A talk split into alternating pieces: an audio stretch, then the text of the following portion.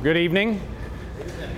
Uh, you know what? Uh, it's been a lot of fun to be friends with the Cesare family, and, and uh, it feels like a lot longer than 10 or 12 years ago. Uh, in fact, one of the best stories of my life was we were building a beach house down uh, near Seaside, and I had this uh, like fixation with Shark Week. And I had a son who was about this tall, and he thought the greatest thing in the world was Shark Week. And uh, are we not on?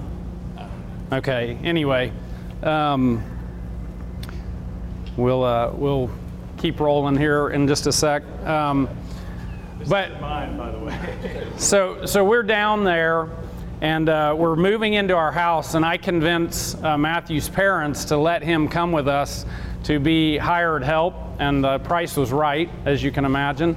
And so we're moving in. Well, we get ready to get a bite to eat one night and we're going to um, go down to the beach. And I think if I remember right, we're going to have tacos on the beach. And so uh, it's about dusk, and it's Shark Week time of the year. And I'm thinking, you know what? It's the perfect time to like catch a shark. And so um, I said, hey Matthew, I said, hey Matthew, you see that kayak over there? Why don't we go up to the grill and why don't and why don't we? Uh, get some rotten meat that's left up at the grill. And how about we get a, a rod and a reel and you just go out as far as you can possibly go in that kayak and then drop, you know, the, the bait on this treble hook out in the water. And so Matthew paddles out, you know, four or five hundred yards. It's about seven o'clock, so you can barely see out on the horizon just this little yellow thing and Matthew Cesare in this kayak trying to get out there to drop a line. Well, a couple Sundays before that, I had heard Andy Stanley tell a story about how he and Louie Giglio had gone to catch sharks. They'd gone and gotten a rubber inner tube, a long, long nylon cable, a big old hook at a hardware store, and gone to a grill and gotten some rotten meat, let it be out in the sun all day. So Matthew's out there my son, I think at the time, is like five or something like that, four, about that. Maybe five. Yeah. Our daughter's like seven. My wife is screaming up and down, take, I mean, taking me to task because she's scared to death that Matthew is going to die out in the ocean, and we're to we're not going to be able to bring him home to his parents. So we've known the Cesares for a long time. Matthew, it's been a ton of fun to watch you uh, become the man you are, and it's an honor to be here. Um, before we get started, I would love for us to just consider what happened in Las Vegas um, today. And I think it would be meaningful if we just kind of paused for a second. I'll pray for us. I'll pray for the people of Las Vegas. You can just kind of sit maybe in silence and think about that. The last I saw, I think 60 people were killed and over 500 were injured. It's the worst, um, you know, mass killing in the history of our country. And so we saw what happened with hurricanes, we saw what happened with earthquakes, we've seen what happened with fires up in the Northwest. Um, the world's crazy. It's, there's a lot of stuff going on. And the last thing in the world people expected in Las Vegas last night was go to a concert and to have happen what happened. So, how about I pray for our night? How about I pray for people in Las Vegas? Father, thanks for um, just the privilege of sitting here, being together here. Um, thank you, Lord, for a place that feels safe. Um, I guess in this world we don't really know what is safe, um, but we're grateful for a chance to just be here tonight, kind of pause in the course of our week. And um, Lord, we're mindful for people in Las Vegas, and um, we lift people there who've been injured to you. We pray for families who've been affected horribly by that situation. Uh, we pray healing for people. Uh, we pray comfort and hope for people. And um, we can't really wrap our minds around what happened out there. But we pray that you would use us uh, to uh, be a mechanism for good in a, in a world that would have something like that happen. It doesn't make any sense. So, Lord, help us to be uh, bright lights shining in a dark world, a hard world, a, a world that's really got some issues. Um, help us to be people who unite and bring together, and um, and uh, as far as it is possible for us, be at peace with other men Uh, we love you. I pray you'd bless our time tonight. I Pray you'd bless these guys. In Christ's name, amen. So um, I'm under the uh, impression that in a couple months you guys are going to actually have a really good speaker. Um, I am not a professional speaker. I'm not even a good speaker in my mind. But in a couple months, you're going to have a guy show up here who I've been uh, in a small group with for about 20 years, named Jeff Foxworthy. And you do not want to miss uh, when Fox is here. Um, I guess that's the December get together. Is that right? Um, incredible, incredible guy. We've done a lot of life together, a small group of us, and man, you don't want to miss that night. So um, come and enjoy that night. Um, as I was thinking a little bit about um, what I would share with you, uh, what I don't want is a monologue. I don't want to stand here and talk for 20 or 30 minutes. I want to share a couple thoughts, and I'd love to take any question you got. Um, so here's kind of how I'd kick it off. I spent most of my life until I was kind of around 2021 in my opinion, uh, trying to prove myself, trying to uh, kind of show that I deserved um, whatever I wanted, that I could make my way in the world. And uh, I went to the Naval Academy out of high school. I grew up in South Georgia. I ended up uh, leaving Annapolis after a couple years. My dad was a military officer and kind of realized I got to Annapolis and it was the uh, worst place in the world to be at, is what they say, but it's the best place in the world to be from. And I wasn't going to give a, give a chance to the from part. I was going to get out of there as soon as I could. And so I left, came back to Georgia. Um, while I was at Georgia, kind of had an epiphany. Um, I realized after missing a kick to beat Alabama in Tuscaloosa on Saturday night on ESPN as the game of the week, 24 yard field goal, by the way, not any kick, pretty easy kick um, I realized my identity was wrapped up in what I did, how I performed, who I knew, things like that. And that if I had a quest in life to kind of prove myself, I was never, ever, ever going to succeed. Uh, if my uh, identity dictated how I felt about myself, what I thought about myself, who I, who I was, that I was in deep trouble. Because when I got back to the athletic dorm after missing a 24 yard field goal in Tuscaloosa on ESPN on Saturday night, when it was 0 0. And had I made the kick, we'd have won. The message, this was an answering machine uh, back in the day, the message on my answering machine in the athletic dorm was nice kick, asshole. That's what it said, nice kick, asshole. And I thought to myself, man, if that's, if that's what I'm pursuing, man, I'm pursuing the wrong thing. Um, Andy Stanley says your direction will determine your destination. Think about that. Your direction will determine your destination. And I was on a direction that was leading to a destination ultimately I knew I didn't want to have. Because I knew I couldn't be perfect. I knew there was no way in the world in my lifetime I would never miss another kick as long as I kicked.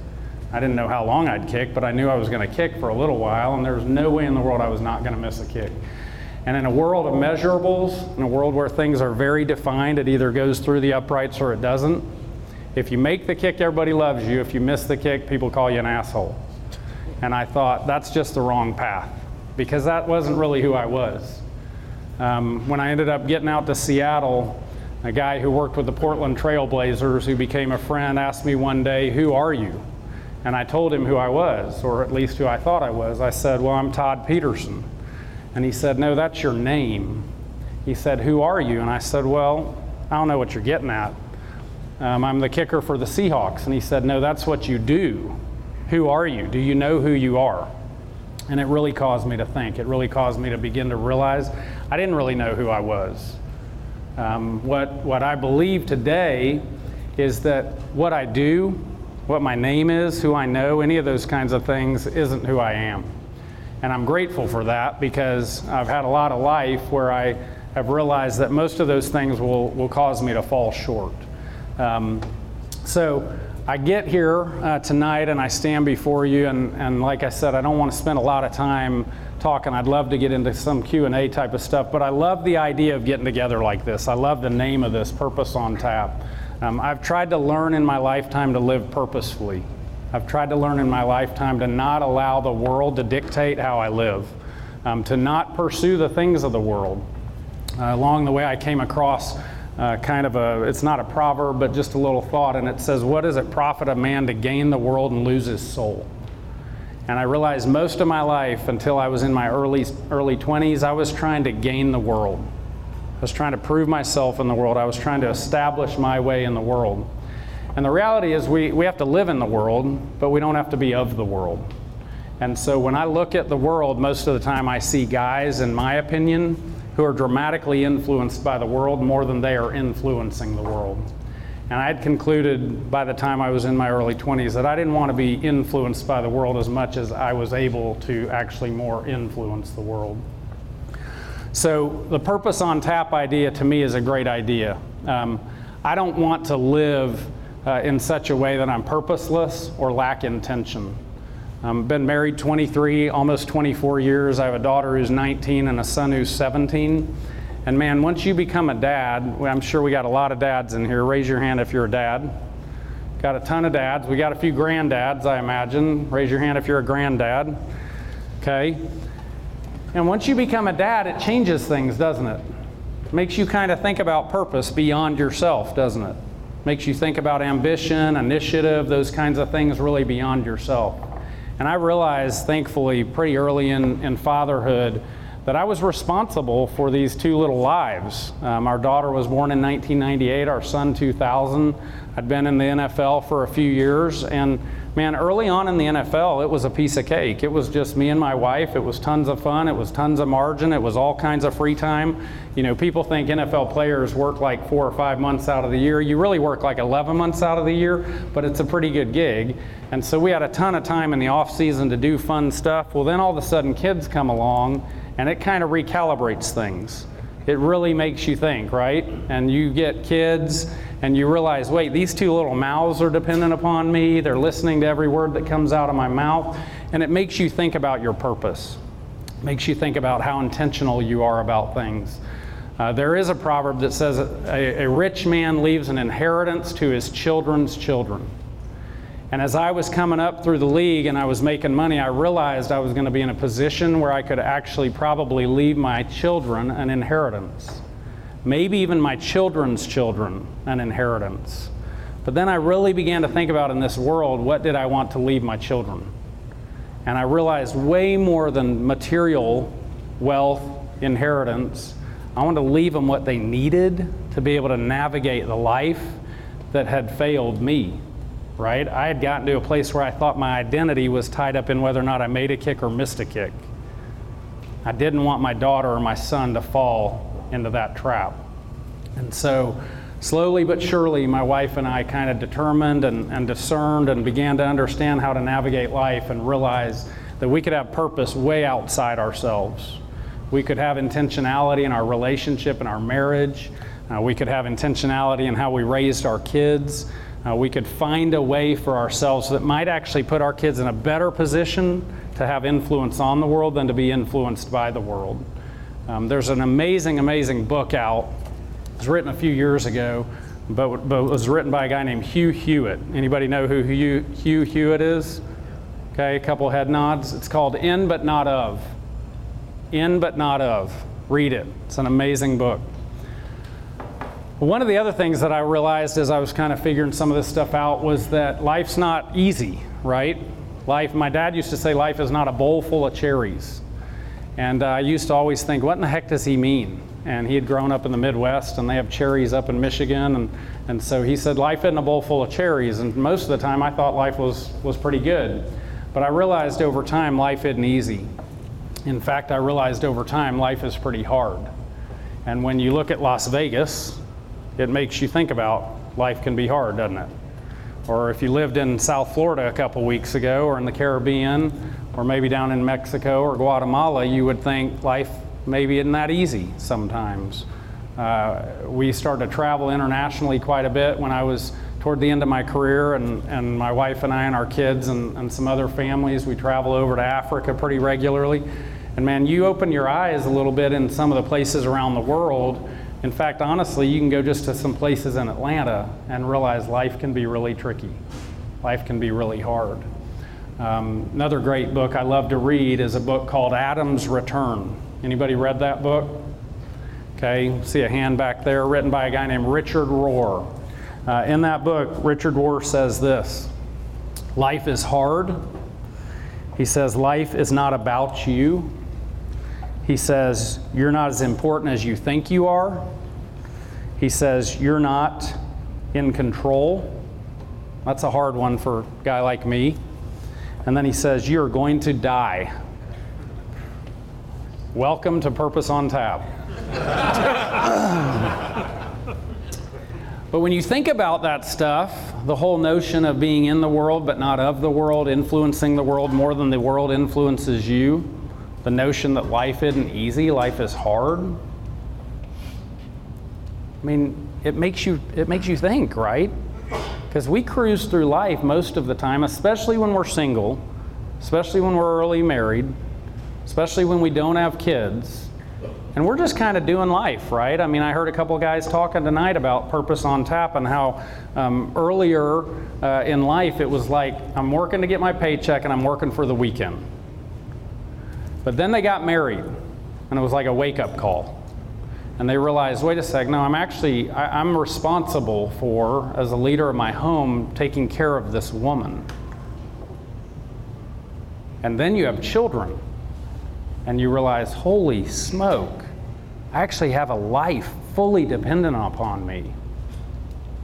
And if you have more than one kid, it's like not, it's not incremental, it's exponential, right?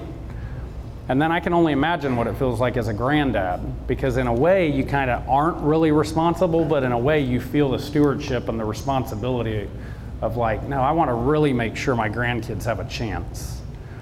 And so as I've kind of wandered through life, um, I've really, really, really uh, understood that um, God created me for more than simply succeeding in this world or making my way in this world or kind of kind of proving myself. Um, I've, I've realized over time that He created me for purpose. He created me to have purpose. He created me to have an impact. I heard a couple guys talking tonight about the impact this has had on them. That's made them consider what it's like uh, to, to be a godly husband or a godly father, or to really invest in their children, or to mentor a younger sibling, or whatever it may be, to have impact in their community. I think that's one of the other things that I learned in my lifetime pretty early was life is hard when you try to do it alone, right? And we can tend to isolate ourselves. Um, in fact, early on in my career, one of the things I realized about being a pro athlete is that wealth and fame isolate you. And I wasn't even really famous, but certainly compared to a lot of people, I had to deal with both of those things. I always used to say to myself that I kind of felt like I had enough fame or celebrity to kind of get the perks and benefits of all of it, but not so much of it that it was cumbersome. But most of my teammates, they couldn't go to the grocery store without being bugged. They couldn't go to the car wash without being bugged. If you're a quarterback in the NFL, you can't scratch your butt without people seeing it. So life can be hard alone, and we tend to, by human nature, isolate ourselves. But wealth and influence and celebrity and all those things really isolate you. And in a room like this, in this part of town, I know how easy it is to be isolated. I know how easy it is to kind of create a little hermetically sealed life where you're all on your own. Over time, I realized God didn't create us to live isolated.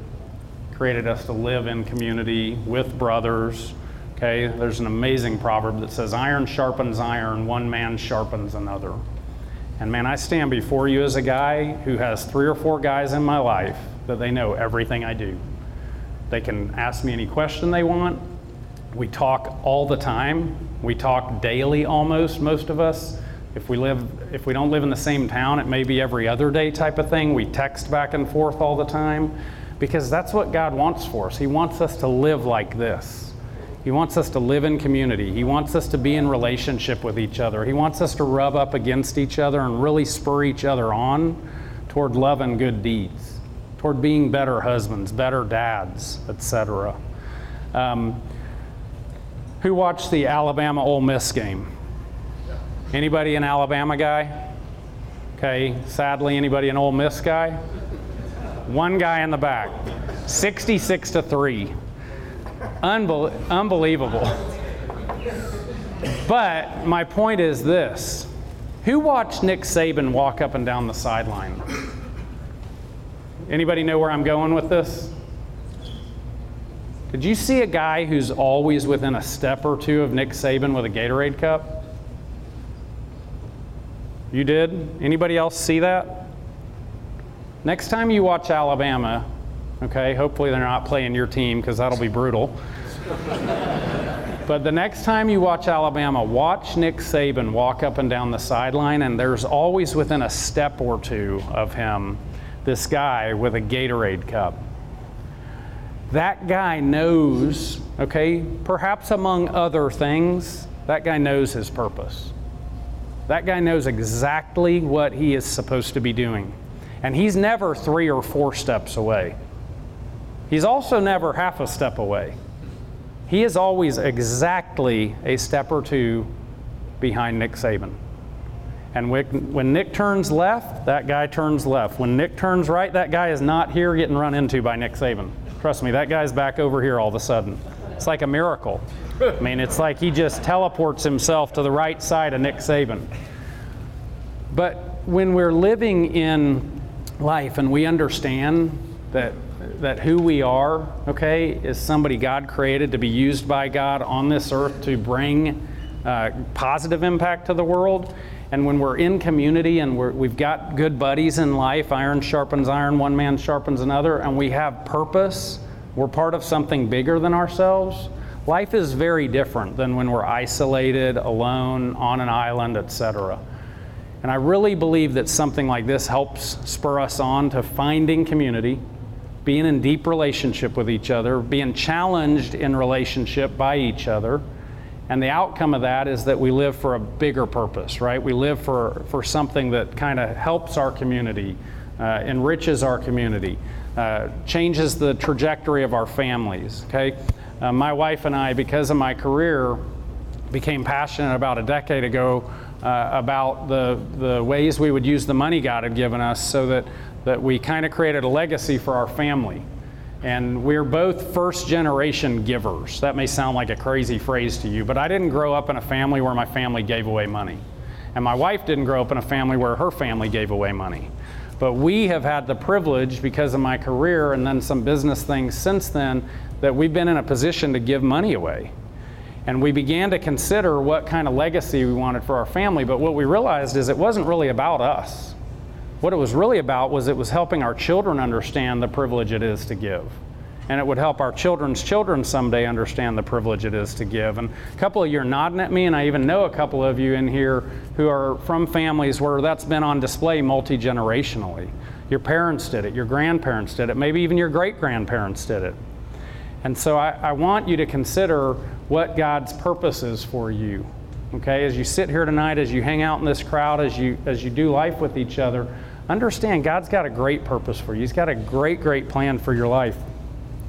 Um, the final thing that I'd touch on um, is this. Um, I think I've learned over time to make the most of every opportunity.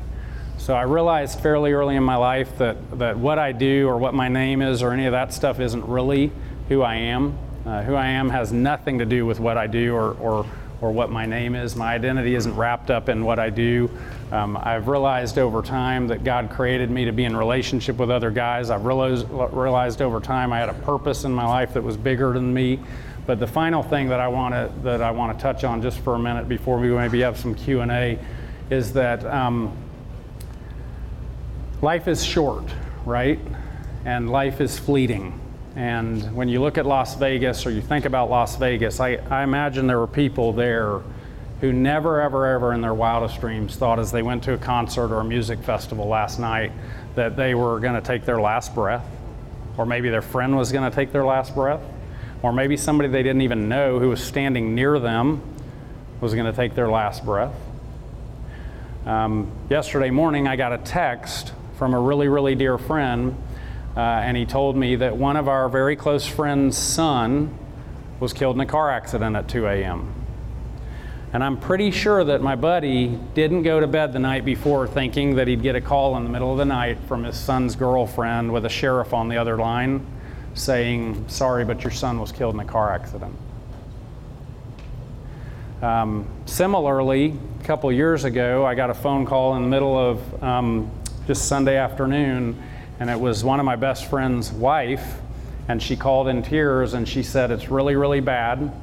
Uh, the doctor says he has two brain tumors and two lung tumors.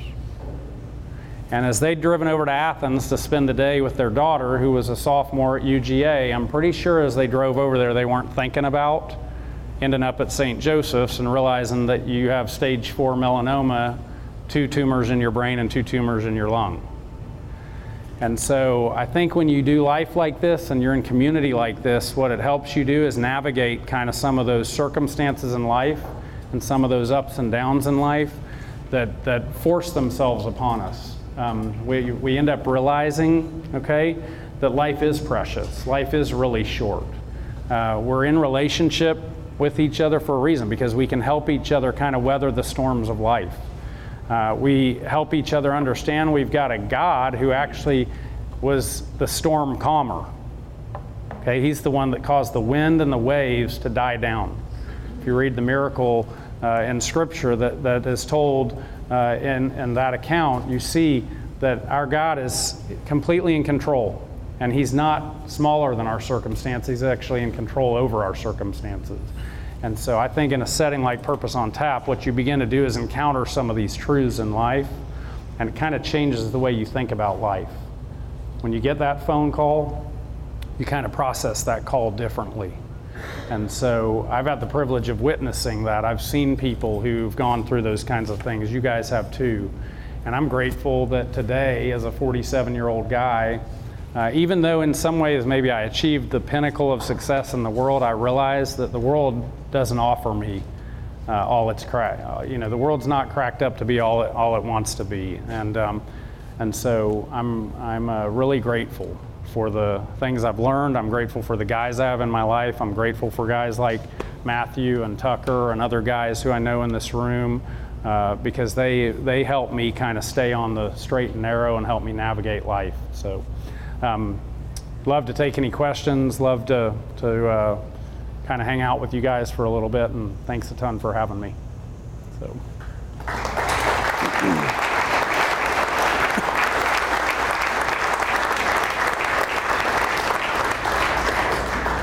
Alan. Todd, Todd, you were saying that um, success and wealth isolate us.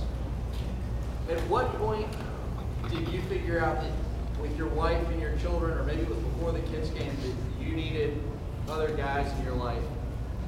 How how much energy did that take away from your career at that point and your family time? What was what was the cost at first when you made that a priority? Yeah, um, Alan's asking kind of about um, realizing that that uh, wealth and, and success, stuff like that, isolate you and, and fail you, et cetera. Um, and then how did I kind of shift toward a life that um, that kind of uh, helped me create system, et cetera, to, to navigate uh, life in a way that wasn't isolated and so on. Um, you know, I had a teammate when I was playing who uh, was kind of the epitome of, um, of uh, everything you could say the world maybe would offer you. So, uh, highly drafted, signed the biggest deal in the history of his career, in the, in the history of the NFL, early in his career. Uh, ended up going to like nine Pro Bowls. Uh, signed another deal that was the biggest deal in the history of the NFL for his position. Um, maybe three or four years into our playing together, um, we'd sit in the hot tub after practice, four or five of us, and just talk about life. We didn't want to have to go home and do honeydews. And, um, and so we were sitting there one day, and he hated, he absolutely hated most of what we uh, kind of stood for because we had, we'd kind of gotten a little ahead of him in, in the, uh, the learning stages of life, I guess. And, and he had everything, so he didn't need anything. Um, he, uh, he, he really just couldn't stand um, some of the stuff we talked about. And so um, he went home uh, that off season, and his brother was killed in a, a head on collision with an 18 wheeler. Uh, the guy was drunk who was driving the 18 wheeler, hit his brother, killed him tragically, and it devastated um, our buddy uh, it was a huge wake up call to all of us because we had seen how he had created this life where um, he had everything at his fingertips. Uh, most of us wanted what he had.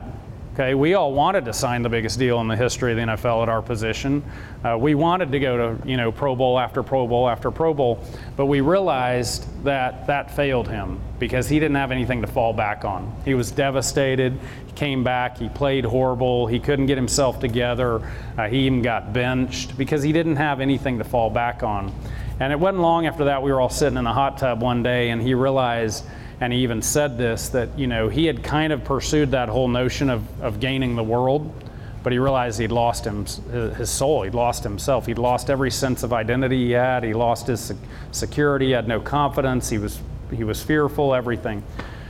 So I, in my early 20s that's when that kind of all came together for me. And um, i wouldn't actually say there was a cost to that decision I would actually say that I derive great benefit from that decision because it helped me create some boundaries in my life that actually kind of ensured that, that my life would look different than when I didn't have those boundaries.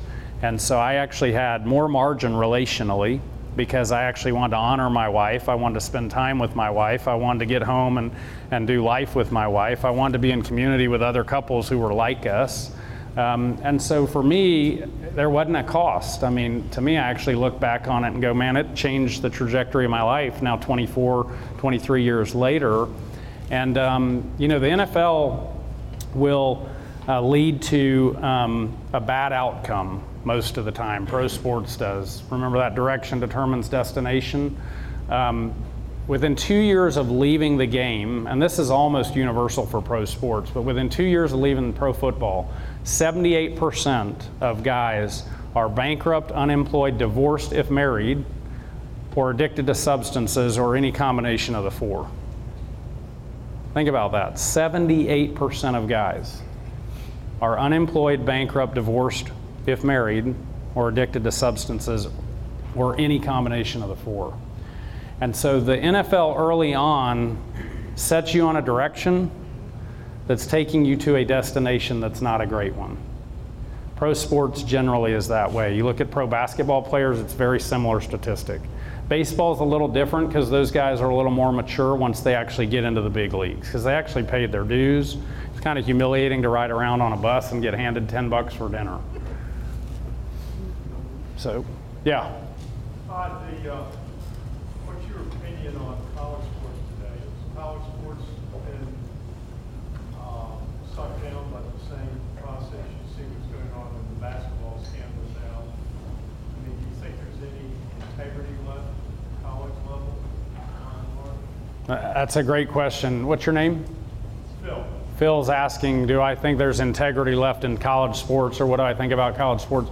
I mean, the, the Louisville scandal, Pitino, all that stuff, pretty staggering, obviously. I mean, I, I, I, uh, I probably am a little cynical about that stuff generally, but I, I would like to have thought there was a little bit of integrity in all of it. But at the end of the day, it's all about money, right? I mean, huge money's being thrown around. You look at the stupid Lonzo Ball thing. I mean, for crying out loud, the guy hadn't even stepped on the NBA court and had $495 shoes. Um, and so I don't know. It's a great question. I mean, we have a culture that's on the decline. There's no doubt about it. I don't care what you believe, where you live, any of that stuff. You don't have to read much news, watch much TV, or walk outside and breathe and not realize culture's on the decline. Marriages are falling apart. People have more debt than they've ever had. Kids don't know their parents. We live in a fatherlessness society.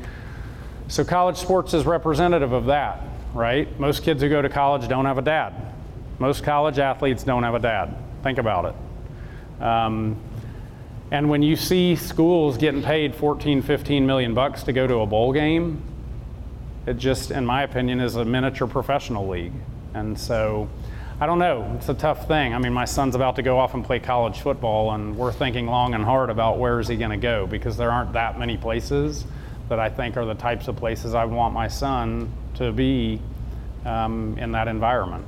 So it's a great question, pretty pretty insightful. So yeah. You mentioned identity and uh, you know, not not being wrapped up so much in what you do, but when you're in the thick of it as a professional, how did you deal with failure, and not let it either crush or define or poison you or just throw throw you off your game? Yeah. It's a. It's a great question. How did I deal with failure as a place kicker? Well, if you if you Google Adam Sandler lonesome kicker, I got a cameo appearance. Um, I don't have any royalties for some reason, but I guess I was too stupid to, to look for that early on. Um, it's hard, man. It's hard. I mean, in our in our small group, Fox and me and several other athletes, John Smoltz has been in there for a number of years. You know, being on an island as a place kicker a closer in baseball, um, you know, it's hard, and you you you do either get eaten up by it or figure out how to kind of eat it up. And I think most guys who say they want the ball in the last second are full of it because nobody really wants to have the ball in the last second because there is a chance you won't succeed, right?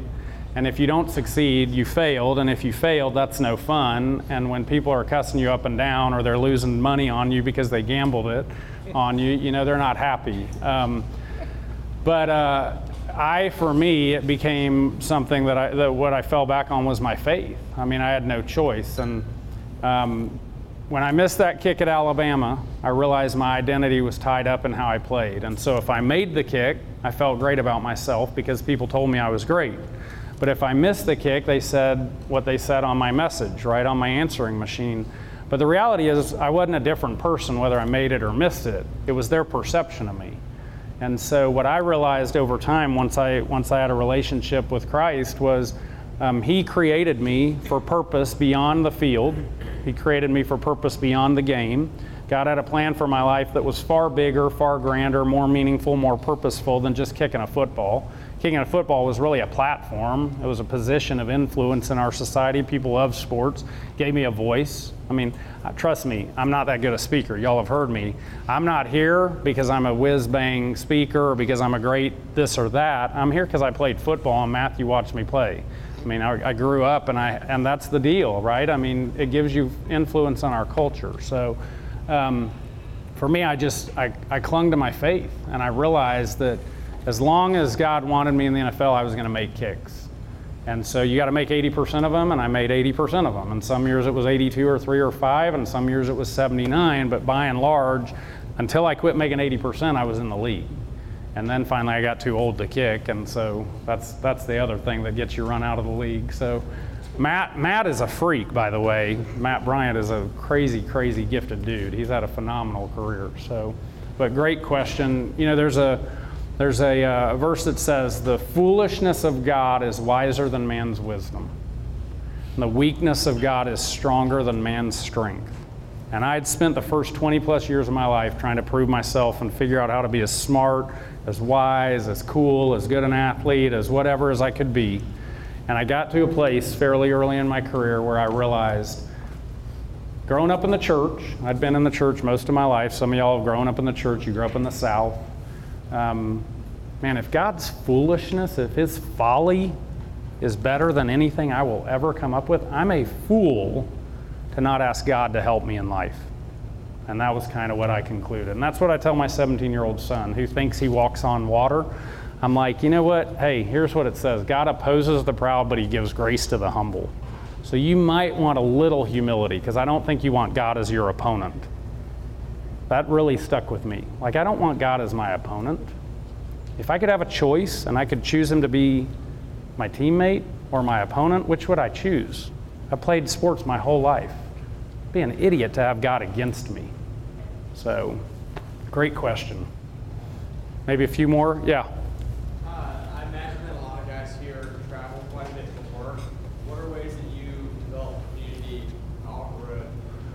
That's a really, really great question. How do you develop community on the road? Um, well, for me, being in a very nomadic existence, the life of a pro athlete, um, it's kind of a weird situation because you're pretty nomadic, but at the same time, you're nomadic with a tribe. So you got a group of guys that you kind of go everywhere with. Um, I think post career, uh, what I've realized, which probably is more rele- relevant to what you're talking about, is I've got to be in town intentional. So I've got to be when I'm home really intentional about having deep relationship and meaningful relationship with those few guys. So that when I do travel, just because I'm out of town doesn't mean I'm not in community. Um, I got two or three guys we text every morning and we trade scripture, we trade some encouraging thought, we trade um, uh, thought about how to raise our kids, we trade a thought about how to steward our money better, we, we share giving ideas with each other, um, we laugh together, we plan on uh, ways to creatively seduce our wives. I mean, you name it. I mean, it's just life, right? That's what it is. It's doing life together. And so, um, and so, uh, I think you got to be intentional when you're in town. And I do travel. I'm on four or five boards, and they're all out of town. And so they're quarterly rhythm, and you kind of know you got a board meeting. And so I'm flying to Dallas for a couple days, or I'm flying to wherever for a couple days. And and um, I think that's that's probably the biggest thing is just man, be intentional when you're in town. And then I think create healthy boundaries. Like create healthy boundaries. Um, I had a teammate uh, who played with me for five or six years, ended up playing like 15 years. He was a quarterback. Um, he, uh, he said one day in the locker room uh, when, when a couple of us busted him uh, in kind of a weird set of circumstances, we ended up realizing he was at a strip club the night before. And um, we said, What in the heck are you doing? And he said, "Well, I, you know, I, I just wanted to, wanted to like try to help the young guys not make any stupid choices, type of deal." That was his answer, and I was like, "You're such an idiot! What are you talking about? Like, you don't you want to help them make not make a stupid choice? You're the one making the stupid choice. I mean, that isn't honoring your wife. That isn't that's not putting yourself in a good position. So create healthy boundaries, right? Don't do stupid stuff. You know, you're walking toward a pothole, go to the other side of the street." You're not going to avoid the pothole walking on that side of the street. So it's a great question. So Let's do one more. okay, Um, so I was talking to uh, a couple guys earlier. One was just kind of a younger guy, and one's new to Atlanta. Um, what would be your advice uh, for guys, whether they're new to Atlanta or new to Purpose on Tap? Um, you talked about the importance of getting into community. Um, so, how would you? What do you think it looks like when you're sort of the new guy or the young guy to make that a priority? Um, so how do you get into community when you're new in a town? Um, well, I got to be honest with you. For me, I've always uh, felt like having older man in my life um, was very helpful. And so everywhere my wife and I've lived, anywhere I've lived, I've always made a point of trying to figure out through some sort of network how to connect with an older, wiser man that I, I knew I could trust to help me answer those kinds of questions. And so um, thankfully, we've had that for 24, 25 years everywhere we've lived. And I think that's kind of the way God works. Like Purpose on Tap is a bit of a network, right? It's a bit of, an, of a uh, of a kind of an extension of several spheres of influence or little circles of community. And now you got a big group, right? You got 160, 170 guys in here. And so uh, my guess is that when some guy moves from Atlanta to Birmingham or from Atlanta to Orlando or Atlanta to Dallas, um, he's going to know somebody here who knows somebody in Dallas or who knows somebody in Birmingham or Orlando. And, and so I've always tried to, to trust that through kind of my relational network, I've got ways to connect with great guys and good guys. And, and then um, in this season of life, our church has been that for us. I mean, we've found a great church, we've been plugged in, we've been a part of it, we've loved it. And so that's been a game changer for us. Um, we've had a small group as a married couple that's been a game changer for us. And um, so those would probably be the things that I would say. Um, and then the final thing maybe would be just like business affinity groups and stuff like that. I mean, I, I think you oftentimes can find really good, wholesome uh, kind of brotherhood in, in those kinds of settings, industry affinity groups and stuff like that. Again, you got to you got to create healthy boundaries and you got to kind of pick and choose friends wisely. Um, something I tell my son all the time is bad company corrupts good morals. Bad company corrupts good morals. So the guys I surround myself with are going to have an effect on and an influence on me, without a doubt. And um, I want to have more of an influence on other people than they have on me, unless I've chosen them to have an influence on me. And that's where that older man kind of is, and that's where those kind of guys that I want to run with are, and then even younger guys that I can invest in. So. Great question. So, last one, or is that it? it. Okay.